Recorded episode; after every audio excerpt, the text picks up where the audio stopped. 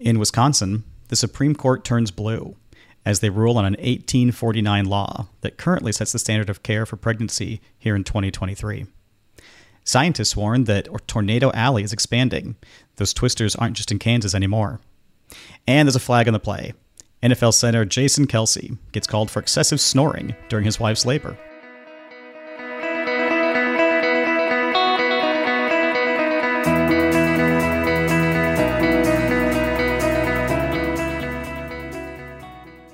We're here to get you through it all. Our goal is to deliver a better future, one healthy baby at a time. We're the Green Docs, two OBGYNs talking about the environment and how it affects women's health and birth outcomes.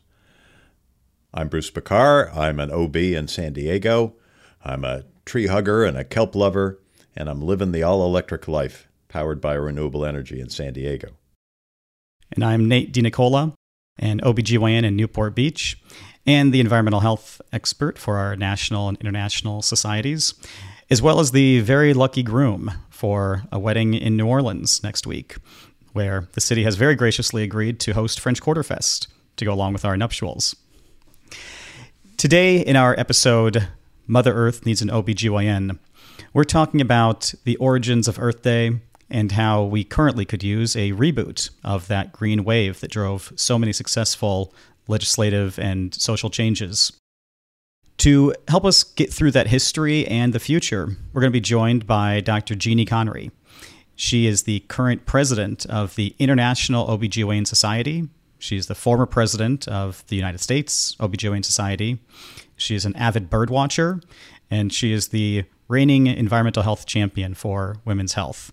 So we'll look forward to that conversation with her uh, in just a few minutes. Uh, so, Bruce, what what did you make of that that first headline about the Wisconsin election? Well, first of all, I got to say that you kind of threw me. I thought you'd begin with the biggest news of the week, which was uh, National Burrito Day was yesterday. But I want to talk about Wisconsin. You know, that's equally interesting and apparently really important. I mean, National Burrito Day goes without saying. Well, I think every day is is National Burrito Day, but that's just me. I live in San Diego. We have a lot of great Mexican food here. But let's talk about Wisconsin because this was kind of surprising. Uh, this apparently, I mean, this is a state Supreme Court election. These are not normally national news. But this particular one is because Wisconsin is a key battleground state, as we call them politically. And Wisconsin is grappling with some really, really difficult problems right now. As our guest from last our last episode, Dr. Kristin Lyerly, told us, they are really uh, current state of legislation in that country, excuse me, in that uh, state is currently tying the hands of OBGYNs as they try to take care of pregnant women having emergencies related to pregnancy. It certainly wasn't uh, an intentional thing, but that's effectively what's happened.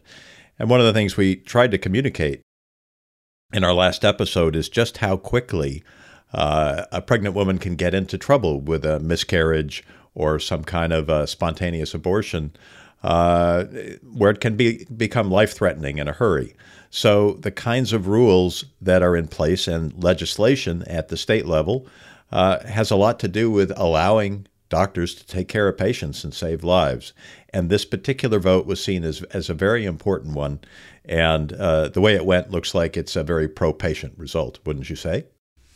Yeah, that's right. I mean, they uh, elected a, a Democrat supported Supreme Court justice for the state uh, Supreme Court, which will be a crucial tilt in the balance of power as they consider this current standard of care law, which uh, Dr. Kristin Lyerly last week reminded us comes from 1849. I mean, think about how much has changed in healthcare since 1849. That's the current standard of care, and so this this new uh, court will be will be assessing whether that still makes sense or whether there's new. Uh, kind of measures to put in place. I think pretty clearly there's been some updates, and uh, what was really, uh, you know, at the center of of this election in Wisconsin both at the Supreme Court level and even in in what we consider generally smaller races, like like the mayor's race in Queen, Green Bay, is women's health.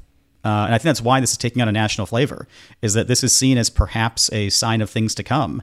That running on you know protecting access to essential women's health care seems to be a winning message. Uh, it was one that Dr. Lyerly uh, shared on on our episode last week, and since this uh, story came out, she has been uh, doing kind of a media tour. Uh, she just spoke with Rolling Stone about this. Uh, she was on NPR yesterday, so we'll include that in the show links. You can listen to her on All Things Considered. Uh, I understand she's going to be on NBC coming up soon. So this really is getting a lot of attention, uh, like you said, more than typically a state election would. Yes, and so terrific that we had Kristin here because she is one of the better communicators, certainly from a medical perspective, of the importance of this election allowing uh, women's health doctors to do what they want to do, which is simply to take care of patients and get the best available, best possible outcomes for some uh, pretty risky situations. Yeah. So on our action item to to vote for leaders who you know are are facile and uh, up to date on these topics, do, do you think do you think we uh, can declare victory? We're we're one for one. Should we should we should we retire? Have we done enough? No, I think it's probably going to take another three or four episodes, and then we'll have the world all straightened out. But we're off to a good start. So, uh, right, well, talk we'll, to me about. We'll keep going then. yeah, good. Thanks. Uh, talk to me about the Twisters, and and uh, not just not just Kansas anymore. Yeah, do, if you were to rewrite Wizard of Oz, Dorothy might need to be in like Louisiana. Uh, the the crux of the story was not that the hurricane uh, alley, tornado, sorry, not hurricane, tornado. Not that Tornado Alley is moving, but that it's widening. So historically, this is in the Great Plains, and now the climate scientists are saying it's shifted east uh, to a wider catchment, and it's also shifting to areas that are more densely populated. So cities like Atlanta, Nashville, Charlotte. In the past, these tornadoes may have been hitting areas that just weren't populated, so we didn't know about them. They didn't cause as much harm, but now they're they're more frequent. They're in a wider area, and they're actually more people are in harm's way uh, because of the warming the warming climate. And apparently, the science is still in evolution. We don't really know enough to say that the overall number of tornadoes is increasing. But uh, just from the news stories, it certainly seems like, uh, the, as you're saying, the, the regions that are potentially at risk from tornadoes are uh, expanding. There was even a report of a EF1 tornado in Downey, which is in Southern California, just outside of Los Angeles, which is just absolutely shocking to think of. And that wasn't the only one that showed up in an odd place. Uh, but uh, we don't want to we don't want to say definitively because we can't that tornadoes are increasing, but their behavior seems to be changing, and it, and it, does appear that their intensity may be changing as well. So this is a story in still in evolution, uh, but it bears watching. Yeah, it, it, took me a little bit back to residency uh, in in New Orleans. Uh, you know, we mentioned going back there for the wedding. One of the reasons that I have such affection for New Orleans was my time there. Uh, as a resident, and it came right on the heels of Hurricane Katrina, uh, we learned so many lessons from uh, our experience with that, where you know the, the people who are just happened to be on call for any given weekend were the ones who became the disaster response team. You know, as it turned out, one of the doctors had like turned their ankle recently, so would not be the one who should be running up and down stairs with with uh, patient transport. Uh, but this this was kind of part of what got me into environmental issues, at least in as much as many of them are natural disasters. And the hospitals with labor and delivery units already have so much uncertainty for just the timing of when babies will be born to then throw uh, things like tornadoes that, that really come on quickly and don't have much advanced warning. This is going to be a, a, big challenge for the uh, the hospitals in these areas that haven't historically had to, had to worry about tornadoes. So, speaking of labor and delivery units with unexpected things, uh, last week we talked about dolphins as doulas, and this week we've got an NFL center. What did you think of that one, Bruce? Uh, Jason Kelce in his in his wife's TikTok video. Well, there's no obstetrician that goes through a few years of practice that can't tell plenty of stories about men behaving badly in the delivery room, and it's usually not overt. It's not like they they uh, yeah, I don't know, cause harm or get in the way or something like that. But sometimes mm, our gender can be a wee bit insensitive to uh, what's actually going on, um, and maybe doesn't quite have the the right uh, priorities in mind. This particular story was a TikTok video that that that uh, this football player's wife did, pretty much tongue in cheek, giving him credit for taking care of himself so well during her labor. Now, granted, it was her third baby, and it wasn't probably quite the level of concern and intensity that normally goes along with it. But hey, this woman has gone through nine months carrying this baby. I can pretty much guarantee you it was not a comfortable experience for some or all of that time. And she finally gets to deliver the baby. And does she really want to watch her husband, uh, you know, eat a cheeseburger when she's been told she can't really eat anything for a while? Does she want to smell that cheeseburger and just not be able to get anywhere near it? Uh, in addition to that, I think he brought his own fan to the delivery room to make sure he was comfortable. And while she was awake and going through uh, pains that, that men can only imagine and fear at a distance, uh, he was comfortably taking a nap uh, during all these times. So it's not a really a very good look for him. Yeah, I mean, he had just played in a Super Bowl, and uh, his his wife was the one going through uh, all the pain. Really, though, uh, this this was a story about about the the Kelce family who had players on both teams in the Super Bowl and it kind of became an obese story even before this delivery because uh, Jason Kelce's wife was 38 weeks pregnant at the Super Bowl, and so she brought her OB as like her date to the game in case delivery happened like at halftime. Uh, which, by the way, I, I, would say is a trend that I think I think the Green Docs can get behind. If people want to start having OBs on call and uh, bring us to events like the Super Bowl and the Oscars, I think we could find a few people who'd be up for it. Yeah, we might even broaden that list to include things like vacations to beautiful islands, uh, yachts, uh, private planes. We like to make ourselves available wherever we can be useful if the food is good and the uh, surroundings are beautiful. Did you ever get to attend any events uh, as, as an OB on call? No, I never was that lucky. Yeah, the closest I got was was ringside at a uh, charity event that was featured centered around a, a boxing match, uh, and basically they did not have their doctor because this was in Washington D.C. and there was like some kind of big motorcade, so the doctor was gonna be hours away, and they started tapping people on the shoulders, asking if anybody could be the doctor ringside, and uh, I, I think they had no idea that I was an OBGYN who would be potentially caring for these these boxers and their events, but it was enough to get me ringside for a while, and I think I got some auction bucks from it. and thankfully, nobody really needed any major care that you might not have been trained to provide. Well, the the, the master of ceremonies told me, uh, don't tell them to push.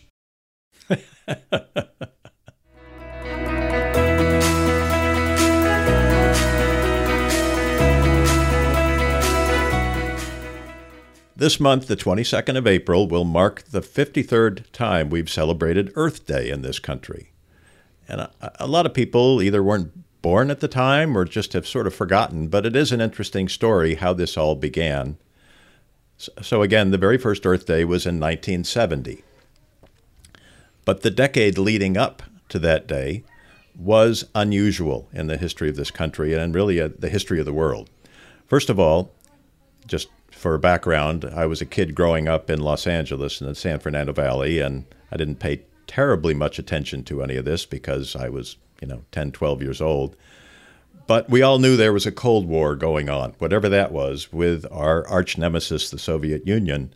And essentially, a Cold War was, was a war of words and threats uh, without a lot of guns being fired and certainly no big skirmishes happening. But the concern was very significant because these two countries, ours and the Soviet Union, had lots and lots of nuclear weapons, enough to blow up the world several times over. And so this was smoldering throughout the 1960s. Uh, the Vietnam War, which had started in the mid 50s, escalated steadily throughout the 1960s, and more and more uh, people got caught up in it and sent over to the uh, to Southeast Asia, many of whom did not come back. Uh, the Cold War itself came to a bit of a head in 1962 in October with the Cuban Missile Crisis.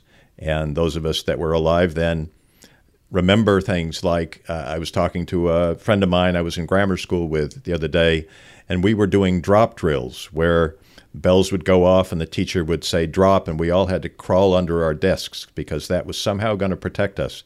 if suddenly Russia had launched nuclear weapons at us.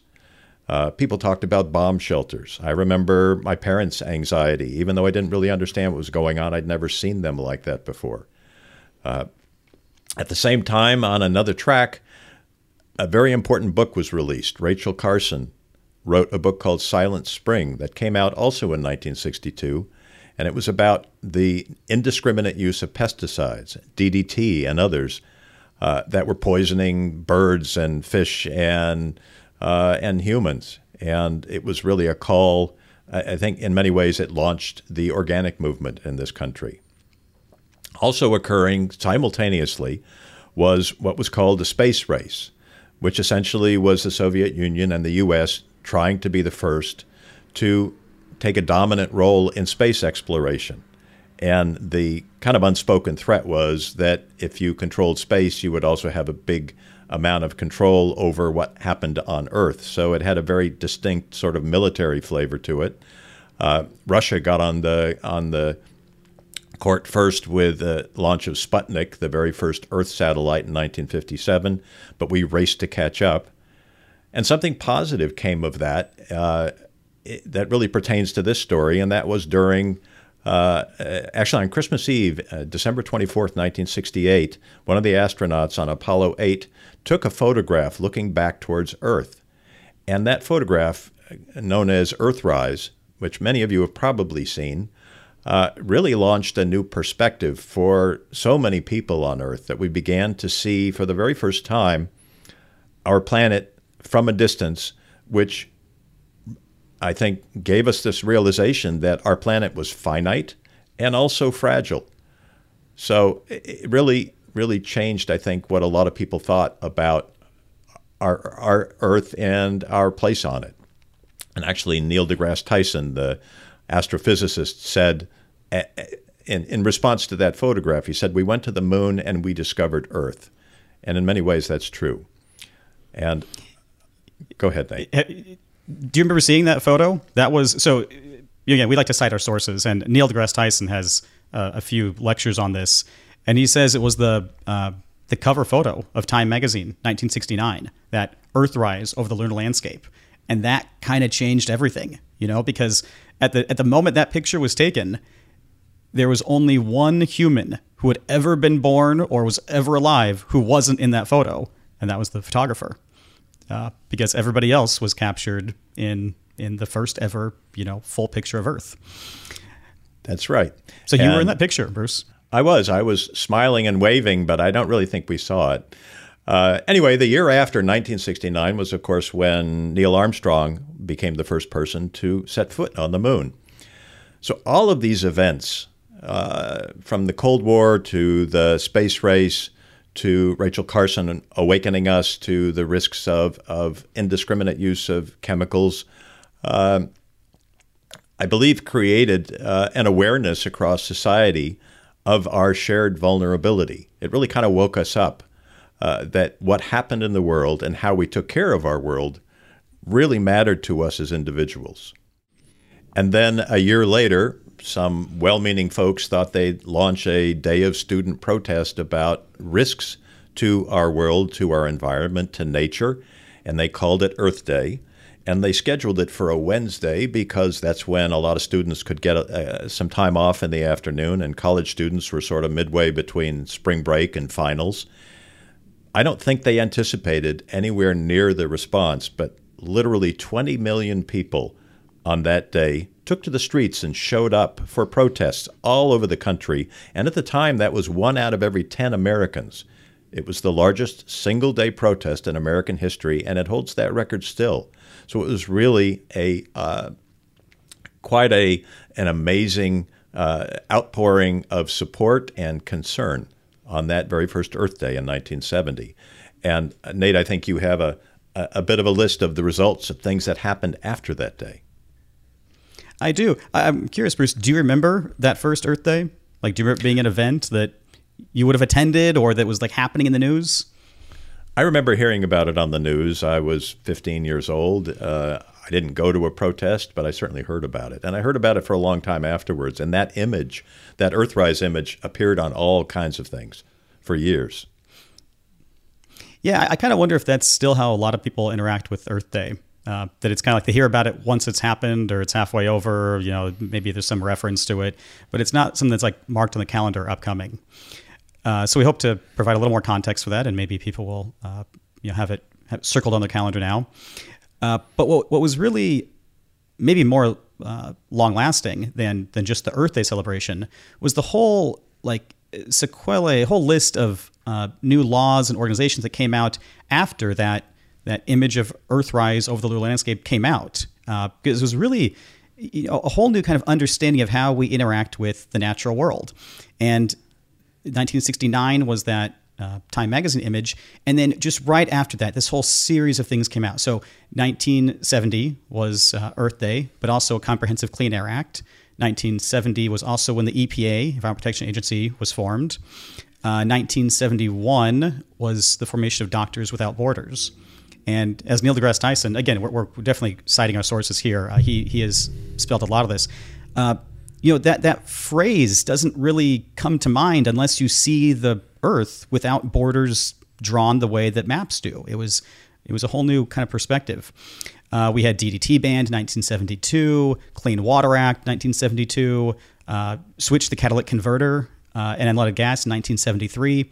And so over this, you know, say four to five year period following that trip to the moon where we discovered Earth, there was just uh, you know a, a, whole wave, a green wave of new legislation that. Uh, it really served us so well in the decades since then. Uh, you know, we we have a lot of environmental exposures we're going to be talking about, but uh, there, there's no doubt that things like unleaded gas made a difference very quickly. You know, the amount of lead you see in populations just plummeted after we switched from unleaded gas.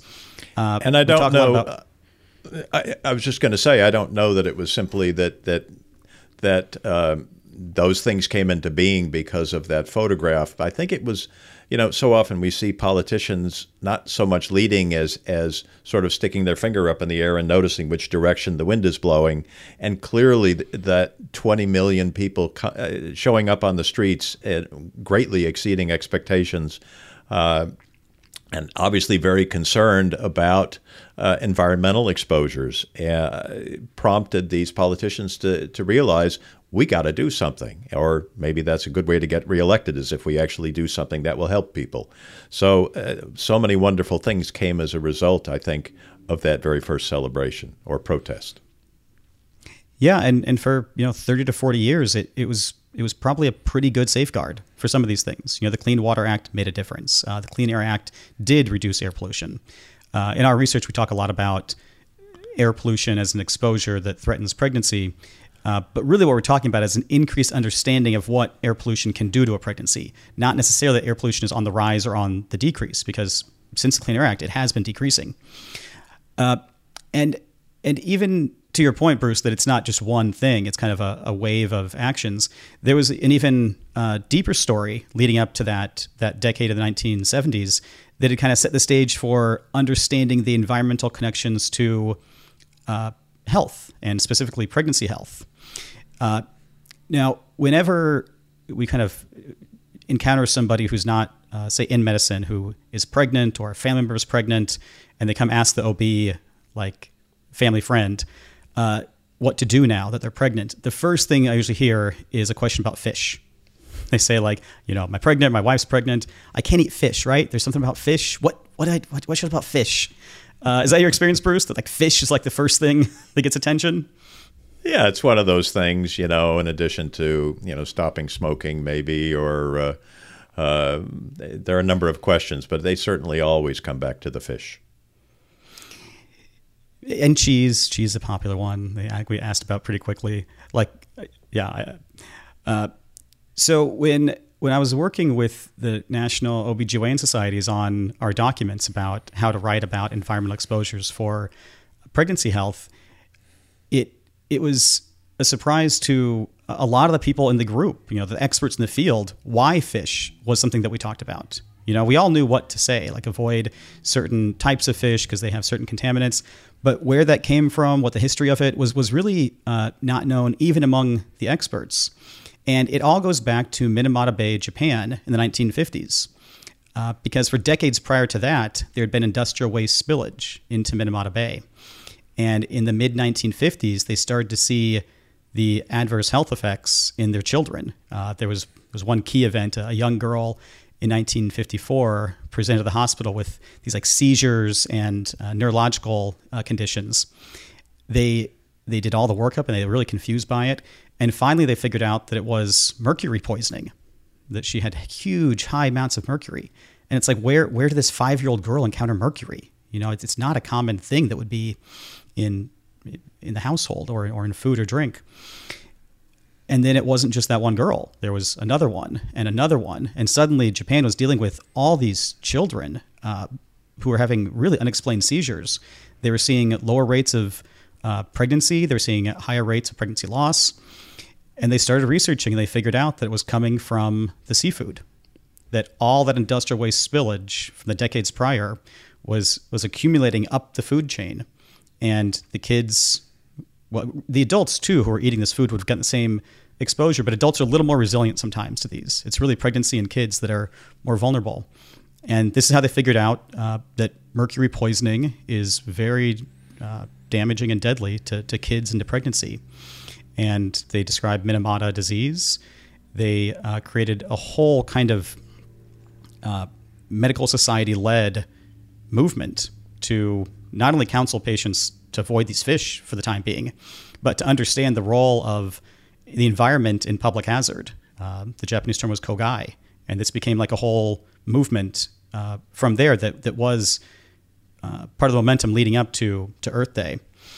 Uh, so it took about 10 years from the first patient being identified to uh, the new was called the, the, basic law for environmental pollution control that Japan uh, implemented and had international ramifications. But but that was the first story. It was about it was about seafood and mercury that was in the food supply and how it affected pregnancy and kids. Uh, and that's why, to this day, one of the first things we we think about with pregnancy is be careful of fish. Yeah, it, it might surprise some people to learn that the concern with fish was toxins, not just uh, it being raw. Because a lot of people think you don't eat fish because it's sushi and it's raw and it might have something in it. Uh, this was not a law directed towards sushi. Uh, and by the way, for what it's worth, uh, sushi technically would not be harmful to the pregnancy uh, if it's if it's you know fresh good sushi. If, it, if it's if it's bad sushi, uh, it could have a fluke worm, a hookworm infection, and that's what the pregnant woman could get. That by itself is not actually going to harm the pregnancy. The treatment for it is mebendazole, and that's that's teratogenic. That causes birth defects. So if you get this you know bad sushi infection like a hookworm, we can't treat it for X number of months, and yeah, that would be a problem. Uh, but really, you know, the, the first concern with fish was the toxins that were sitting in it from the public health, you know, hazards from from decades of pollution. So, uh, up next, we have the perfect person to talk to about this. She uh, works at the national and international level on both women's health and the linkage to the environment. Uh, we are very delighted to be joined by Dr. Jeanne Conry, who is the current president of the International Women's Society. Uh, it's called the uh, FIGO is the abbreviation, but it's the the French acronym uh, Fédération Internationale of Gynécologie et Obstétrico. There's probably a ha ha ha that comes behind that. Uh, and she is the former president of the uh, United States version of that, the American College of Obstetrics and Gynecologists. Uh, and we're so delighted to uh, bring her in from the Green Womb, where she's been waiting, and have her join the Green Docs. And we'll be right back with Dr. Conry in just a moment.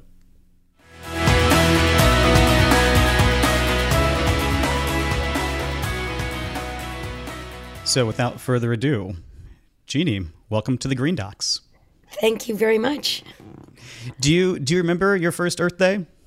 Oh my gosh, listening to you too, that was memory lane for me. Um, my dad worked for Lockheed. We had all of the space shuttle, space not shuttle, space ships up in our garage, and I was at a Catholic girls' school, and we had our own on-site demonstration. And i can i was i can still remember the song that we wrote for earth day the very first earth day. Should i sing it? We could do a it's chorus probably. pollution. pollution. You are my lung cancer and you've got me dying. And it's the words go to some song from the 1970s but i don't know what it was. And did you sing it at, at the event? Were, were there a bunch of people singing this we, you know, we were a good Catholic girls' school, so our demonstration was on site. But we had all sorts of things that day, and it was. I've never forgotten it. I mean, it. it I can't say it. I. It changed my life, but it opened my eyes, and I can say, looking back, um, I had a trajectory from then. So. Well, we're definitely going to cover that trajectory. Yeah. Yeah. Yeah. So, so what, what, what would, what would that grade school girl think if she saw you now as president of these big societies and, you know, environment is one of your issues that you've championed? You know, I was going to go into education. And so I think at every stage in my life, it's been some element of educating, whether it's one on one with my patients, whether it's educating member societies about the environment, or trying to educate our legislators about um, how their decisions impact health. Um, it's always been education, just a different facet here and there. Yeah. So was it well, Earth Day that brought you to environmental concerns, or was this something that showed up later in the arc of your career? Which, by the oh. way, we're incredibly lucky to have you here because you are a giant in the world of OBGYN and have been for 30 years, and you aren't slowing down. If if our audience is wondering why your voice sounds a little raspy, it's because you just came back from your international travels, which it seems like you are uh, busy with all the time, but not as a typical tourist most of the time, but as somebody who's really working on uh, elevating the standards of women's health care and pregnancy protection throughout the world. So uh, there you go. Yeah, I did have a grueling set of trips. I think I went from France to Egypt, Morocco, Ethiopia, Kenya, and London all in like two and a half weeks and then got my laryngitis and haven't been able to speak and speaking at all those. So it was a little bit wild and everybody was wonderful. But it's been the most incredible gift I've been given to meet people around the world who are as passionate about what we're doing. And I always say with OBGYNs, you need to be so involved and so um, aware of so many different areas, whether it's reproductive health, it's environmental health, it's cancer, it's um, maternal mortality. We have to be gifted enough to talk about all of those.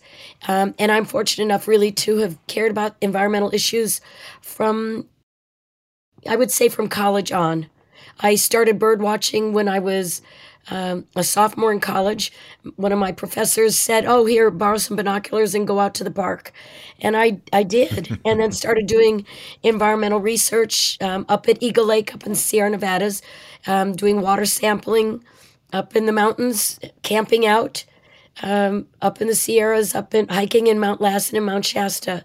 So from that point on, I can say I had a, a strong trajectory. Have you have you had a, a favorite recent bird sighting lately? Oh my gosh. You know, this is bad. My husband is a bird watcher and he hasn't been on the latest trips with me. So I'm taking pictures saying, What am I seeing? and asking him to identify for me. So um, I think that's no, you know, it's in my backyard. I'm home um, now for a couple of weeks and the hummingbirds are migrating through and the bluebirds are here. So seeing the the California, you know, the the western bluebirds has probably been the highlight of the the week for me. Well, we're I'm sure enjoying some time back in back at home. Uh, for yeah. for the listeners, you should definitely be following uh, Dr. Conry on Instagram and uh, the other socials. It, it's a it's a far more interesting uh, feed than Where in the World is Carmen Sandiego you get the international travel, you get the bird pictures, and you get a little uh, education along the way. Uh, what's the next trip up for you, Jeannie? Where, where are you headed next? Um, I'm heading back to Paris, and then probably the big one is going to be Cape Town, um, South Africa, because there is an, a huge, important conference on global maternal morbidity and mortality, and it will just be a, a really fabulous meeting, bringing some of the um, great minds, but the passionate people in each country saying what they've done to really improve um, outcomes or what are the problems ahead of us. So I think that's that is definitely the biggest one. The biggest one for the year, of course, if I put in a plug, is Paris, October 2023, when FIGO will have our World Congress in Paris, and we will talk about all elements of global women's health. Nate, I know you're going to be there and it'll be exciting to have you. We are going to have a, a, one of the keynote speakers We'll be talking about environment and the European Union. So, um, and some of the leadership that they've done in the research. But we're going to kick off the, the Congress with Dr. Denis Mukwege, the only no- OBGYN who's won a Nobel Prize for the most incredible work he's done um, on violence against women and women being used as weapons in war. So it really is a very broad conference. I know we're focusing on Environment and Earth Day, but those are all elements of a healthy Earth. And one of the things that we certainly learn yeah. and share in this show is that everything is connected to everything. We were just talking in our last episode about the connection of maternal mortality, deaths during pregnancy and shortly afterwards, with population levels. And in particular, in a lot of countries around the world, uh, the importance of educating girls and providing access to family planning for women as a way to keep population levels uh, at, a reasonable number. Now, another thing that we did with our with our yeah. With our last episode, as we talked, both of us uh, just came up about how we got involved around environmental issues and climate change in particular. Was there a, a moment when uh, the light bulb came on for you around the risks of climate change, uh, whether it just meant to you personally or to women's health? Uh, if I look at climate change, I would say that one was this last decade because I had put it in the concept of the environment. And so I think my focus early on, for sure in 2000, 2006, in there was looking at endocrine disruptors and environmental toxics that impact health. And so when people would say, What about climate change? I said, That's part of it. You know, we're looking at um, all these different environmental factors. I'm not pulling out climate change separate from the endocrine disruptors, separate from the water pollution and all of these things. They're all different. The, you know, what do we say? It's the air we breathe the water we drink, the food we consume, and the products we use. That's it. And you've got to look at those four broad areas and be aware of the impact on our health. And those have been the themes for the International OB uh, Earth Day Twitter campaign the last couple years. Yeah. You know, we'll have yeah. one day cl- clean air, clean water, clean food. Uh, I think natural disasters also. Uh, so a lot of your work has been with the medical societies, you know, both national and now international. How how did this come attention to the societies? You know, like like how what what what gets their attention when it comes to these kind of maybe broad topics? You know, I take it back to you asked about aha moments. It was probably 2006 when somebody in the California state legislature called us at ACOG, the American College of OBGYN, and said, What is ACOG's policy about lead in lipstick. I went, oh, shoot. okay, lipstick's good. It's fine. And I went, no, no, lead is bad. It's got to be bad. And I thought, oh my gosh, we have no policy. Here we are providing guidance for women about everything that we can think of in their lives. And something as straightforward as, is the lead in my lipstick bad? And we realized we had never thought about it. And it pointed to the crux of the problem we assume everything is safe. Of course, it's safe. It was sold to us. It must mm. be safe. Somebody knows what they're doing. It must be fine. And that was truly my aha moment because I realized there was no somebody making sure it was fine. There was no someone making sure any of it is safe. And it was looking at the products and all the potential um, chemical impacts on our health that really was it. And and by 2010, we had met with National ACOG and said, can we create a document that provides guidance for OBGYNs across the United States? And we partnered with the American Society for Reproductive Medicine. First time the two societies have put together a joint publication and released it in 2013. And it was the first major statement by an OBGYN society. I will say the Endocrine Society did a fabulous job, I think back in 2009, and they've always been great leaders on this. But it was really important for OBGYNs to speak out, and we did that in 2013. And, and, and that was really yeah, I mean that you you really began the whole wave, uh, right? I, I think yeah. it was you know from 2013 there was the the United States national document. Then a few years later, we had the international version of that document. Uh, a couple years after that, 2018 or so, we had the uh, societies, all the kind of national medical societies getting together to form a consortium around climate and health. Yes. We had the um, the the group of environmental scientists, toxicologists, patient advocates, and medical societies forming this was called Project Tender, not Tinder, Tender, uh, for targeting environmental environmental risk. Uh, it, all of that really began with that 2013 document. Uh, Yeah. Do you do you think that that it made a difference that that you and uh, Linda Giudice were the presidents at the time of both those societies? Back in 29 in 2009 2010 linda and i decided that we needed to do this. And then when both of us were elected um, presidents of our societies we said we must get it published while we're both presidents and it overlapped at that time. And it was an intentional eh, purposeful project. And it did. We heard from so many um, researchers saying when a society comes up with a statement like that, it boosts the element of our research. It gives credibility to what we're doing. I think it was really, really important. And then you're right, with FIGO in 2015, putting it at the global level, saying we need to have all of our societies aware of this. It was just, it's taking that trajectory. And then, Bruce, you probably don't remember, but I remember speaking with you about climate change and listening to you, and you were so passionate, and you would, you were a climate champion.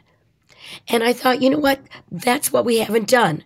I need to look at what Al Gore has done because Al Gore, I don't know him, Al and me, you know, Al Gore has been talking about this for so long, but he changed the world. He made a difference. And I really believe it was his curriculum, his climate champions, and that ownership that so many people had that we've said one of our next major projects in Figo has to be environmental champions. And we have, um, the only group that's pulled it off, and all power to them, is the Philippine OBGYN Society has created an entire curriculum.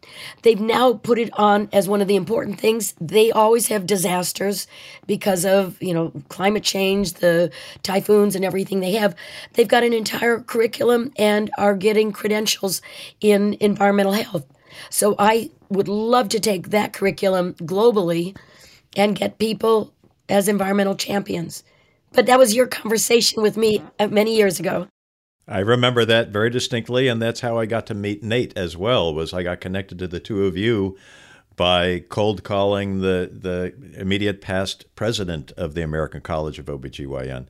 But I, I ran across a quote recently from you that I really love, and you said, It is not enough to advise a patient about what is right, it is as important to change what is wrong. Which just seems like a call for advocacy from from health professionals, from doctors how how is that process going with your work now? How do you inspire the medical professionals that you work with to to get outside of their practices and work more in advocacy? Well, let me give an example. And I, in terms of advocacy, that's how Nate and I met. Same kind of conversation. He called one of the past presidents of ACOG, passionate about what he needed to do. And they said, Oh, eh, talk with Jeannie. And that's been a decade now. And we have partnered in so many so many exciting ways. But let me give you an example to answer that.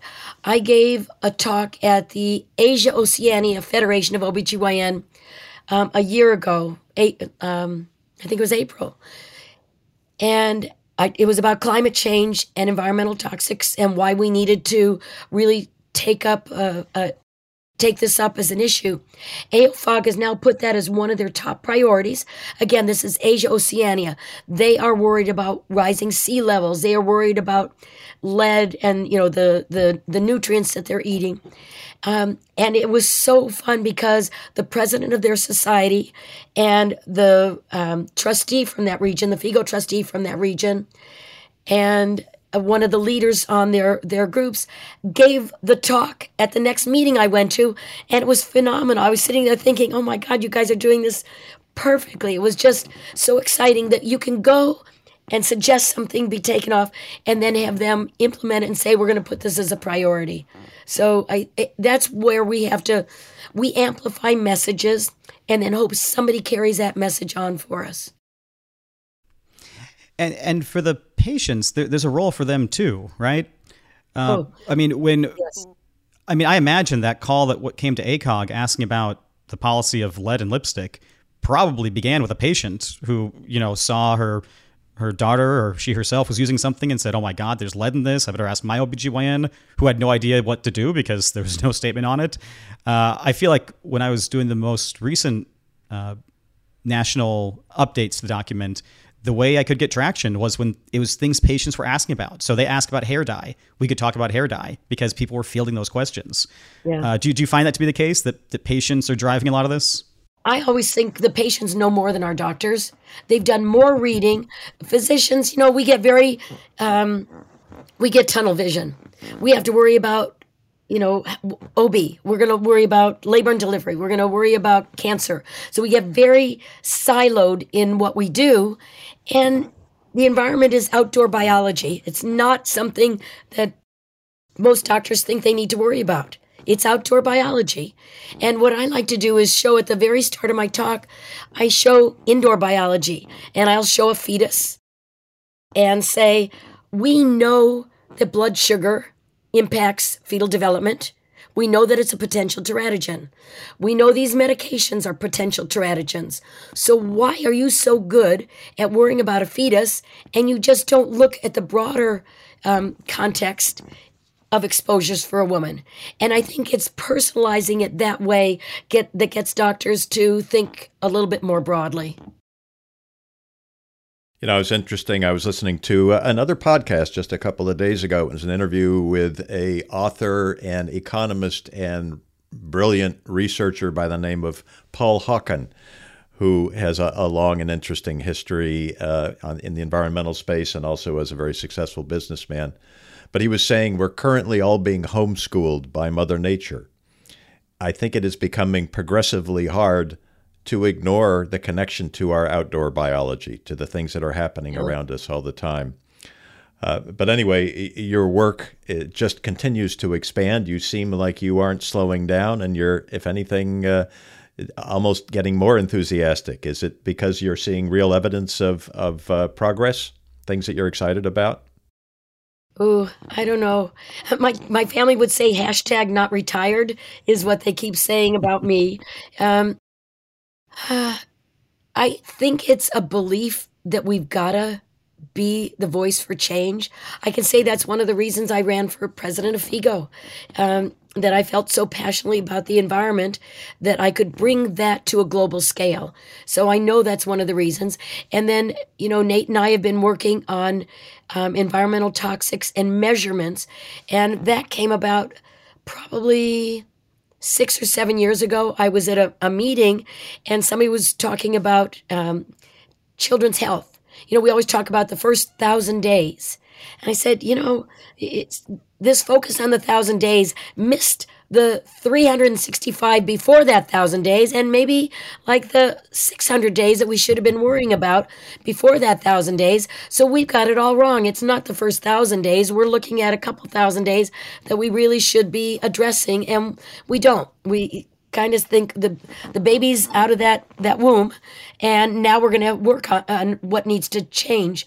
And we've missed the entire pregnancy. We missed the pre pregnancy time period when women should be taking folic acid making sure their lifestyles are healthy and i think um, it's being able to be that voice is what keeps me going and that was one of the first connections that you draw when when I reached out to ACOG, uh, the National Society, and said, "We've got to do something about the environment. What are we doing?"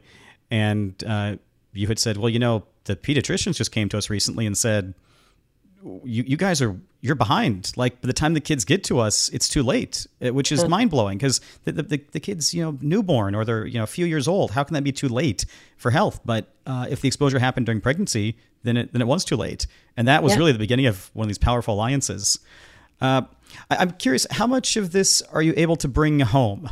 You know, like you've got you've got a daughter in fashion and design who has a phenomenal Instagram, by the way, that should be followed also by the listeners. Uh, you've got grandchildren now. How much? How like do they come and ask you about? You know, are these products safe? Do you, do you check their lipstick for lead? Uh, how how much hits home for you? Um, a lot. My daughter is very, very aware and very cautious and has all of her friends interested. And she's probably the person that I bounce ideas off because of her generation and what resonates well. You know, what what matters to you. And she's she's pretty with it. You know, yeah, she is in fashion, but she's also very good at branding and marketing and understands that whole area and probably gives me more ideas on how I should approach things differently or better yeah. I should use when I'm retired from Figo, then I can do more with that. Yeah. Hashtag not retired. Yeah. so what what are you um what, what do you see as the biggest challenge ahead? What's uh, we, we know there's a few conferences coming up, and uh, we have this this international world congress that only happens once every three years. So this is this is a big deal that that you're leading this in Paris and bringing in so many experts and Nobel Prize winners. Uh, but what do, what do you see as kind of that being a launching point for? Like, what's what's the next big challenge that that, that we've got to solve? Well, I think um, probably the work that you and I are doing. That um, I called it several years ago the environmental um, version of 23andMe. Um, and this happened right before COVID because I, in January of that year, I'd gone to a conference and met a researcher for John, from Johns Hopkins. Um, and we talked about being able to measure toxics in, in our urine or in our bloodstream and how easy it would be that we could tell somebody what their exposures are. And then we we couldn't tell somebody actually the source but if you saw um, that you had I, I had done it i'm trying to remember who it was. I think it was oh gosh natural resource defense council one of those asked me to wear a band for a week. And my pesticide level came out high and I was shocked because, you know, we grow our own food, a lot of it. We don't use pesticides, but I'm in California, Central Valley, the, the pesticide capital, California. And I was shocked that my pesticide level was, was pretty high in just wearing wrist, wristband for a week. So I said, you know, it, it would be interesting to have something, whether it's just a, a little a band, a urine drop, or something that could give people some feedback. And then Nate, you and I and our our Figo group would come up with what are the sources. For me, pesticides. Well, I could look around here, say where I am in Central California, and those are some sources. But if my PFOA level is high, the PFAS, the forever chemicals, that finally the EPA is going to do something about. Mm-hmm. And we've been saying for years we shouldn't have those, we shouldn't have no exposure. I tried finding out from our local water source several years ago do they measure? Do they have any information? No. So I think it's all those barriers that have been put up that we know there are problems. It would be very interesting to find personal levels and be able to tell people what some sources are for or the ex- potential exposures are. And we're in such an interesting position right now technologically to start to measure these things with wearables that can actually determine people's true exposure to these things instead of just using distant monitors. Uh, we think a lot about that in terms of air pollution exposure and heat exposure and things like that. So, so there are uh, increasing opportunities as much as the risks are escalating. We're having increasing opportunities to do really good science around these and inform policies. What are the best ways to avoid these exposures and to treat them? So, yeah. Well, and you know, I'm in the the fire zone. You guys are too now, but I'm definitely in the fire zone of Northern California. And I remember in the 70s when I was doing my research up in the Sierras, I'd come down into the valley into this level of pollution and then watching that clean up by the end of the 70s and the 80s, it just, our air cleaned. But with these last years and all the smoke, it's been dreadful seeing just the impact of snow, smoke on our health. Yeah. And, you know, what, what's, what's amazing about our ability to test for these chemicals now is that we're, we're learning that we have so many of them. You know, it can almost become overwhelming. Like I've got these zillions of chemicals I never even heard of and I can't pronounce them. Uh, and on the work that that we're doing to look at you know both the prenatal supplements, but also various ways of testing things. Uh, there, there are many times where the levels are are maybe higher than you might expect, but but manageable, and then sometimes where they're just so high uh, that something needs to be done. And so, you know, we test for so many other things. We test for you mentioned diabetes and glucose. We test so many panels of labs. It only makes sense to start testing for the ones that are that are really out of control, uh, and and then you know knowing enough to act to reduce some of these wherever we can, and uh, that, that's where it's been so. I, I feel like so motivating in the recent work where we can give some counseling, some actual counseling advice for uh, avoiding the, the, the the PFAS and for avoiding the endocrine disruptors with really simple things at home. You know, things yeah. that are involving uh, food and diet and water and personal care products. Do, do you find people respond well to counseling about actionable items they can do at home? For the most part, yeah. I mean, I think the we came up with a list a, a long time ago, just some things that are pretty doable. You know, heating glass, not plastic. It just makes sense. If you're going to put something in a microwave, don't ever put it in plastic. Just put it in glass. That's an easy one.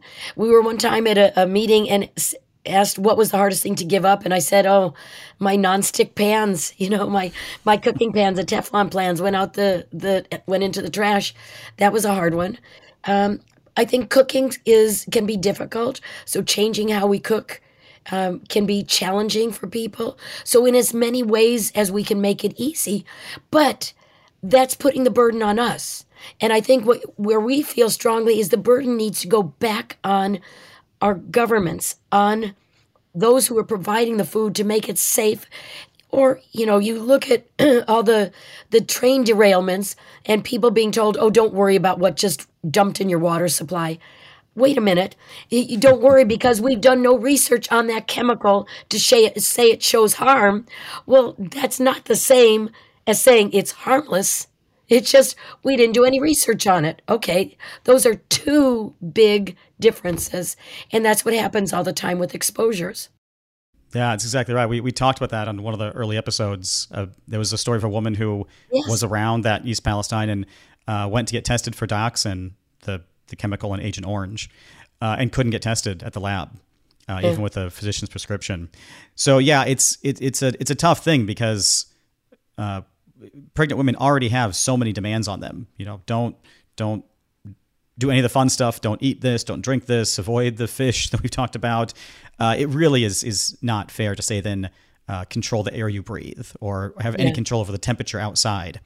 So we, we, we, yeah, it's, it's a tough balance between giving some kind of individual agency to do something on your own, but really looking for uh, system and higher solutions that kind of can only be done at, at high levels with people who tend to be elected to things.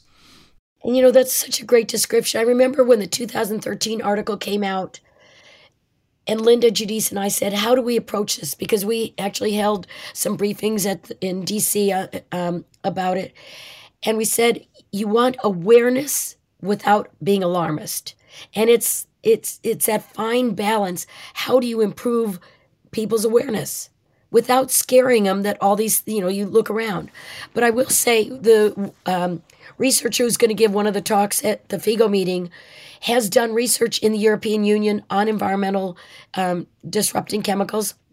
I can't remember which chemicals she was measuring, but she measured in the follicle around the, the, you know the follicle around the egg the follicular fluid was sampling it and the endocrine disruptor that she was measuring was a higher concentration in the follicle than is legally permitted in their water supplies so we know that our we're getting bathed in it in different ways. We don't know the mechanism for some of these things, but we know we've seen um, individuals in Taiwan where they're they're um, you know harvesting tea and the the fertility issues that people work in the f- fields have because the endocrine disruptors are impacting their um, ovulation. So we know these chemicals are having an effect, but that woman working out in the fields has no control over it. So the government has to be able to regulate the pesticides that she's being exposed to to save her life and that of her family. And we started this episode uh, talking about a, a story about a, an election in Wisconsin and and the idea that government at the very least should be helping to protect us, not leading us into more harm. And so that's exactly the kind of work that we are hoping to encourage, and that you are such an incredible example of.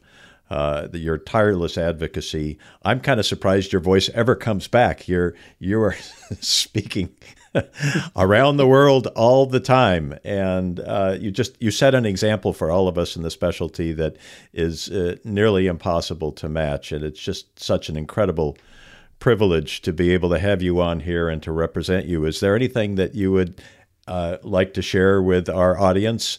Uh, just in terms of a, a, closing thought or, or something that, that maybe they can take home with them and make them feel better and, and uh, empower them? You know, just that with you two Green Docs um, carrying this forward to me is where we need to go. You know, having Nate will become the chair of our FIGO committee on climate change and toxic environmental exposures um, in just a few months when the October meeting had, um, happens. So I feel like I'm passing that torch on, and it's exciting to see you both doing what you're doing. So to me, it's a, a great time, and I can go be grandma. well, it's it's a nice view standing on the shoulders of giants. I can say that. Yeah. And uh, yeah, to Bruce's point, uh, that that Wisconsin story wrapped up very quickly. I mean, you know, we, we had just had an interview with Kristin Lyerly about the importance of of women's health in her work. And now the election has gone in a way that looks like they put some leaders in who get it. So yeah. we're going to try and continue the Green Docs track record. Uh, we're gonna we're gonna put the call out to action here to our listeners in a minute. Uh, but uh, Jeannie, thank you so much for joining us. Uh, it's it's always even even after so many conversations, I always learn something new whenever I hear from you. Uh, so it's been such a I'll pleasure. and we're gonna get we're gonna get AI to to find that song you talked about, and we'll make it part of the Paris opening ceremonies. Oh God! and Dr. Lyerly's um, her session with you guys was fabulous. So, getting advocates for women's reproductive health and rights globally is really where we need to go. So that's you know, I said we've got all of these things. Then we're, we're FIGO's working to not have any silos and really to have all of these um, enmeshed because reproductive health and rights goes strongly with maternal health outcomes, goes strongly with environmental issues. They're all and they're all interconnected. So you guys are pulling all of these links together for us. Yes, and being thoroughly entertained and inspired along the way. Thank you. Thank you so much. Thank you.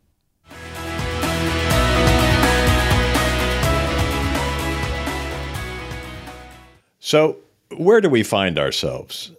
Uh, Dr. Conry, our guest, talked about the broader context of exposures, or as she put it, our outdoor biology, and its crucial importance, not just during pregnancy, but clearly throughout life for everyone. Well, at this time, those exposures include, in addition to a climate crisis with multiple health threats, the specter of pesticides, severe water contamination affecting literally hundreds of thousands of Americans, toxin loaded trains falling off the tracks, and tornadoes showing up where they've never been seen before. And there are others. Nature is kind of a mess right now. But the story of the first Earth Day and what followed shows us that we can fix this. We have made rapid progress before. And not unlike the decade leading up to the first Earth Day, the almost daily drumbeat of self inflicted disasters on the news and in our social feeds is being met by polls that show increasing levels of concern for Americans across the country. More people are getting involved, putting their phones down for a moment, showing up to things. This is certainly true in the healthcare sector, where, Nate, you and I are seeing green docs sprouting up everywhere, but it's across society generally, people getting engaged with these problems. And remember, at the time of the first Earth Day, we had collectively become aware of the reality that our home planet was both finite and fragile, which catalyzed massive change. Now, this new, new perspective we can all see that the instability of nature and our individual health aren't separate concerns. increasingly the state of our environment impacts whether we can even achieve, much less maintain, our own well being. So, how do we all become part of this urgent response that's needed now? Nate, what can people do to protect their families, themselves, and their community? Well, what we can do is bring this new perspective right to home. So, the new perspective that was granted by that picture of Earthrise taken from uh, the, the Earth at a distance can really uh, be seen as much more intimate to our health. Uh, if there was one image you might take away from this episode, it would be uh, of a pregnant woman with the the Earthrise image painted on her pregnant belly, because that really is how intimate the tie is between everything that we consume, what we eat, what we drink, the air we breathe, and what it means for our health and and for pregnancy, what it means for a whole lifetime of health for uh, the growing the growing baby and and um, the child's life. So we really want to talk about how that new perspective might change what you do, um, and and in so many ways, the environment drives the engine. We've talked about macro environments that you see uh, from from big, you know, thirty thousand foot views, uh, and there's microenvironments like where you work and eat and play. And to kind of combine these two, uh, I'm gonna I'm gonna use the lens of plastics, uh, and specifically microplastics, because we began this episode uh, in part by talking about the legacy of contaminated water, getting into the seafood supply, and that seafood getting consumed by children and causing mercury poisoning in a way, plastic is kind of the new lead with this regard. Uh, the the plastic waste that we produce gets into the waters and the oceans, and the fish eat that, and then it gets into our food supply again. So such that uh, you know we're, we're we're seeing babies born with microplastics in their system and microplastics in the placenta. So uh, of of all the kind of things you can do to consider uh, your your footprint on on the theme of Earth Day, I'm going to encourage you to focus on plastic and not to eliminate it completely. That's impossible. Uh, and I and I hear the people who kind of uh, have some pushback against say plastic straws because you've got a plastic. Okay, so fine, you got a paper straw in a plastic cup with a plastic lid and a plastic bag. You know, we understand there's a lot of plastic out there, and straws are not really where I'm going to direct people. But but we're talking about pregnancy health and, and women's health. So for pregnant women, uh, they're encouraged to drink a lot of water. Uh, it's a big part of what uh, keeps them out of the hospital. And that water can be consumed in containers that are not plastic. There's a lot of lot of other options. We heard uh, Jeannie Conry talk about the importance of not heating things in plastic because those resins soak in more when they're heated, and these have endocrine disrupting effects um, that that can hurt the developing fetus uh, more than uh, more than we realize.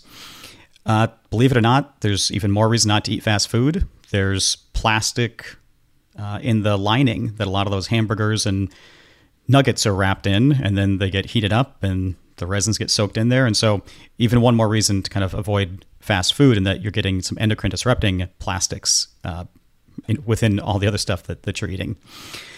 Uh, so, th- that's going to kind of be my recommendation for a takeaway is to is to th- consider the macro impact of those microplastics and uh, as much as you can just sort that out of your life